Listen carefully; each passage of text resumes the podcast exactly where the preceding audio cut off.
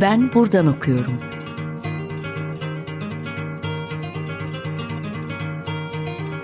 Edebiyat ve başka şeyler.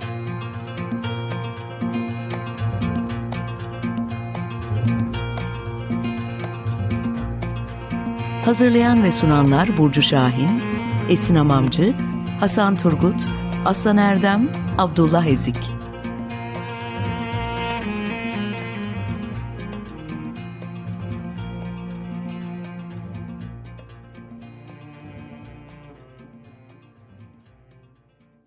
Herkese merhaba. Ben Buradan Okuyorum'un yeni programında kaldığımız yerden sohbetlerimize devam ediyoruz. Ben Abdullah Evrik. E, bugün Ercan Çankaya ile birlikte e, doktora tezi üzerine konuşacağız. E, bugün teklifini kabul için çok teşekkürler Ercan. Ben teşekkür ederim. Ercan Yazıklar. Çankaya doktora tezini geçtiğimiz günlerde Boğaziçi Üniversitesi'nde tamamladı. Tezinin adı Representation of Beyoğlu in Short Story Writing of the 1940 Generation in Turkey. Ercan aslında e, şu an halihazırda gazetecilik yapan ve tarih e, disiplininden gelen bir e, araştırmacı ve gazeteci. Bu anlamda Ercan'ın çalışmalarının tarih, edebiyat ve tarih sosyoloji bağlamında söyledikleri de oldukça önemli. Edebiyata bu perspektiften yaklaşmak da çok kıymetli. Ee, Ercan e, doktora tez çalışmasında 1940 kuşağı ve bu kuşağın ifade biçimleri, Beyoğlu ile kurduğu ilişki ve bu ilişkinin modernizmle bağlantısı üzerinde duruyor. Ben ilk olarak 1940 kuşağı ile başlamak istiyorum Ercan. E, çünkü bu kuşak tartışmaları oldukça önemli. Sen tezinde 1940 kuşağı olarak tanımladığın 9 yadarı merkez alarak bir e, çalışma yürütüyorsun. E, peki bu 1940 kuşağı kimlerden oluşuyor, nedir ve sen bu kuşağı nasıl e, kuşatıyorsun? Aslında 1940 kuşağı onu takip eden kuşaklar gibi bir kesin çizgilerle e, bir kuşak olarak anılmamış bugüne kadar ama daha önce edebiyatçıların yazdığı özellikle bazı hatıratlar var. Mesela Mehmet Kemal şair ve aynı zamanda bir gazeteci büyüğümüz Acılı Kuşak isimli anı kitabında genellikle 1940 kuşağının şairleri üzerinde durarak o kuşağın özellikle solcu şairlerinin iktidar gördük, e, gördükleri baskılardan bahsetmiş.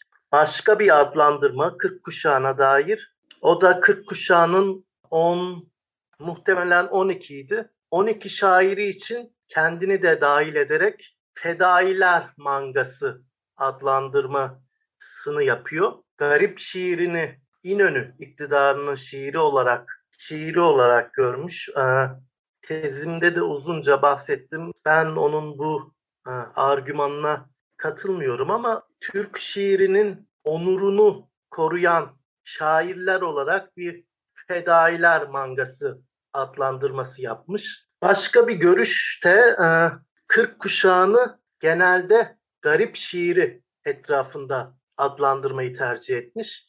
E, bu en bildiğimiz görüştür herhalde. Garip şiirini çalışanlar da genelde ilk çıkış noktasındaki e, Nurullah Ataç etkisinden bahsederler.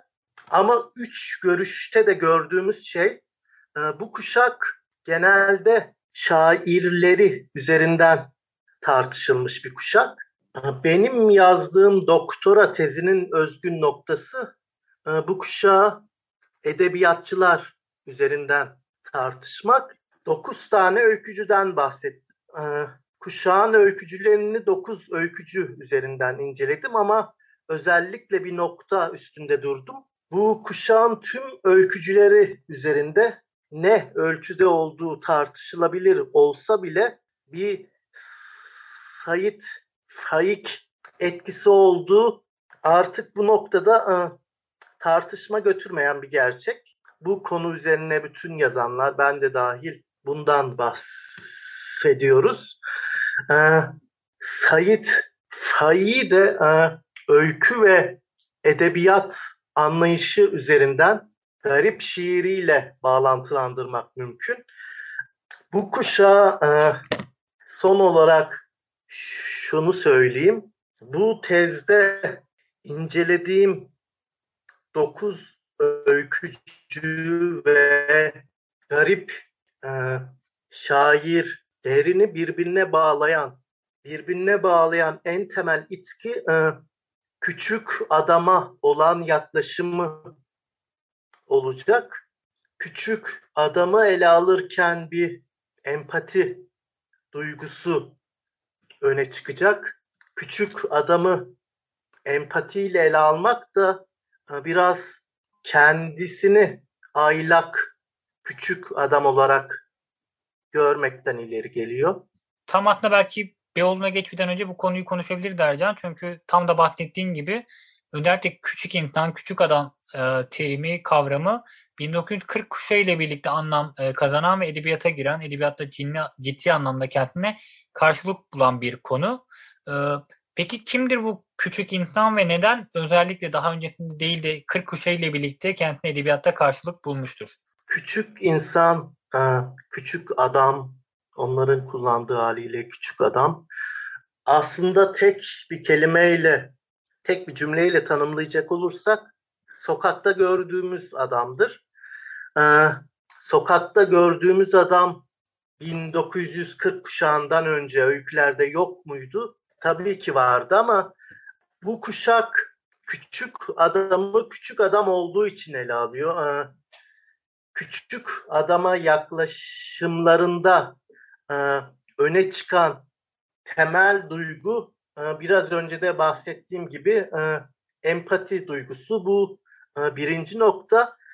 E, ikinci nokta ve daha önemlisi de küçük adamı erken cumhuriyet dönemi yazarlarından farklı olarak bir tez çevresinde, e, bir ikilik çevresinde ele almıyorlar.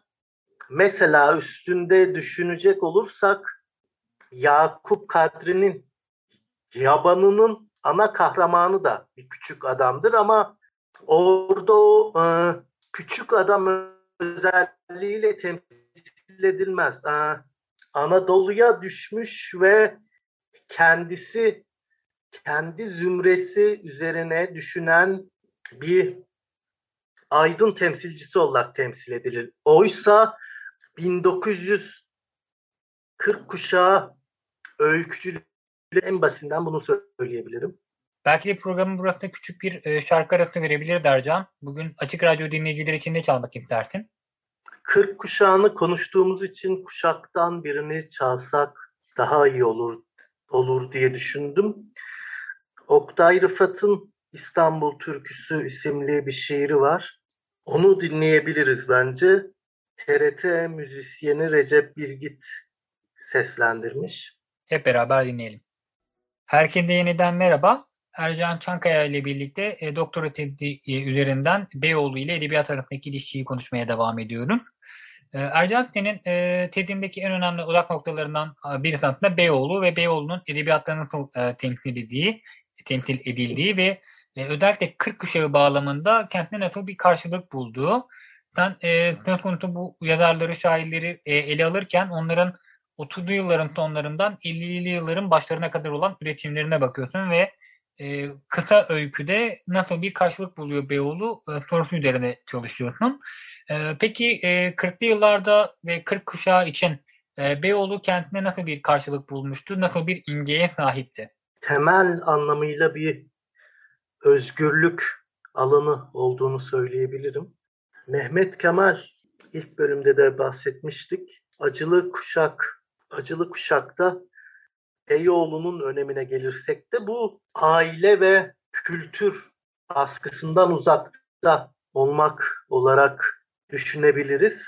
Özellikle köprünün öte yakasındaki eski İstanbul'da oturanlar için Beyoğlu bir anlamıyla gelenekten, Beyoğlu'nda aylaklık edilen vakit e, geleneksel İstanbul'daki geleneksel İstanbul'daki geleneği e, askıya alma anlamına da geliyor. Beyoğlu imgesini daha detaylandıracak olursak e, öncelikle şunu söyleyebildim. Beyoğlu'nun aslında en çok e, orana vurduğumuzda en çok bahsedilen mekanı köprü. Çünkü Beyoğlu'na gelmek için e, köprüden mutlaka geçmeleri gerekiyor. köprüdeki farklı farklı insanlar, evsizler, hamallar, e, farklı milletlerden insanlar, köprü üstündeki ve altındaki yoksullar e, öykülerine konu olabiliyor. Köprü altındaki iskelelerin de sıkça bahsedilen mekanlardan olduğunu söyleyebiliriz. Mesela Oktay Akbal'da orada gördüğü bir kadın üzerinden genelde orta yaşlı bir anlatıcıdır. 3-4 öyküde bunu gördüm.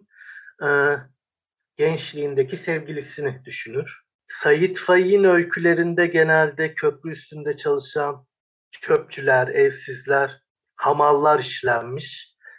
Kestaneci Dostum isimli bir öyküsü var mesela. Bu öykü yüzünden öykü yüzünden polisle ilgili tam ifadeyi hatırlamıyorum ama küçük bir detay vardı. Bugünün okurunun dikkatini çekmeyecek bir detay ama o gün polisin dikkatini çekmiş ve e, ifade vermeye çağrılmış. Bu emniyetten çağrılmanın onun öykücülüğü üstünde oldukça önemli bir etkisi olacak. Onu da tezde bahsettim. Temel olarak e, Beyoğlu'nu özgürlük alanı olarak gördüklerini söyleyebiliriz. E, ele alış biçimi olarak da e, bazen karamsal e, ama genelde ele aldığı karaktere tekrar vurgulamak gerekirse empatiyle bakan ve bu empati duygusu genellikle de özellikle garip şiire ele alınırken iyimserlik e, olarak e, yorumlanır. Ben empati olarak adlandırmayı tercih ettim. Belki tam da burada e, modernizm ile Beyoğlu ve 1940 kuşağı arasındaki ilişkiden bahsedebiliriz Ercan. Çünkü e, 1940 kuşağı modernizm ile karşılaşan ve bu kuşak modernizmde sıkça beslenen, bunu edebiyata da taşıyan önemli bir e, kuşak. E, Beyoğlu da tam da bu noktada hem modernizm hem de 40 kuşağı anlamında bir kesişim noktası olarak değerlendirilebilir. Sen e, 1940 kuşağı için modernizm ve Beyoğlu temsillerini nasıl birleştiriyor, nasıl ele alıyorsun? Bu noktada Baudelaire ve esas olarak Benjamin'in öne çıkardığı flanör kavramından bahsedebiliriz. Farklı şekillerde Türkçe'ye çevrildi. Kent aylağı diyebiliriz. Şöyle de çevirebiliriz. Kentte aylaklık eden küçük adam. Bizim 40 kuşağı öykücülerinin de özellikle e, Sayit Faik'i kentte aylaklık eden küçük adam olarak tanımlamak mümkün. Küçük adamdan zaten bahsettik. Toplumda saygın bir rolü olmayan, sokakta görebileceğimiz adam diye tercüme edebiliriz küçük adamı. Said Faik özelinde bakacak olursak edebi çevrelerde tanınmasına rağmen ömrü boyunca e, düzenli bir işi olmamış, aile e, aile kuramamış ya da kurmayı tercih etmemiş. Toplumda o kadar da saygın olmayan, toplumun ölçülerine göre e, tırnak içinde kullanıyorum tabi. O kadar da saygın olmayan küçük adam diyebiliriz. Bu küçük adam flanör olarak ne yapar? E, kentte, kentin sokaklarında aylaklık eder. Ee, İstanbul'un aylaklık edilebilecek farklı insan manzaralarının seyredebile, e, seyredilebileceği en güzel mekan hangisidir? Ee, özellikle bir öykücü için düşünürsek e, İstiklal ve onun çevresindeki e, Beyoğlu'dur ve onun ara sokaklarıdır özellikle Sayit Faik'in öykülerinde ve onu takip eden genç kuşaktan e, öykücülerin kısa öykülerinde Beyoğlu bu özelliğiyle öne çıkıyor. Temel olarak bunu söyleyebilirim. Çok teşekkürler Ercan. E, bugün Ercan Çankaya birlikte e, Boğaziçi Üniversitesi'nde tamamladığı doktora tezi Representation of Beyoğlu in Short Story Writing of the 1940 Generation in Turkey üzerine konuştuk. E, gerek 1940 kuşağı, gerek bu kuşağın modernizm, Beyoğlu e, ve bu bağlamdaki meselelerle ilgilenmesi oldukça aslında ufuk açıcı, değerli çalışma. E, haftaya yeni bir Ben Buradan Okuyorum programında görüşmek üzere.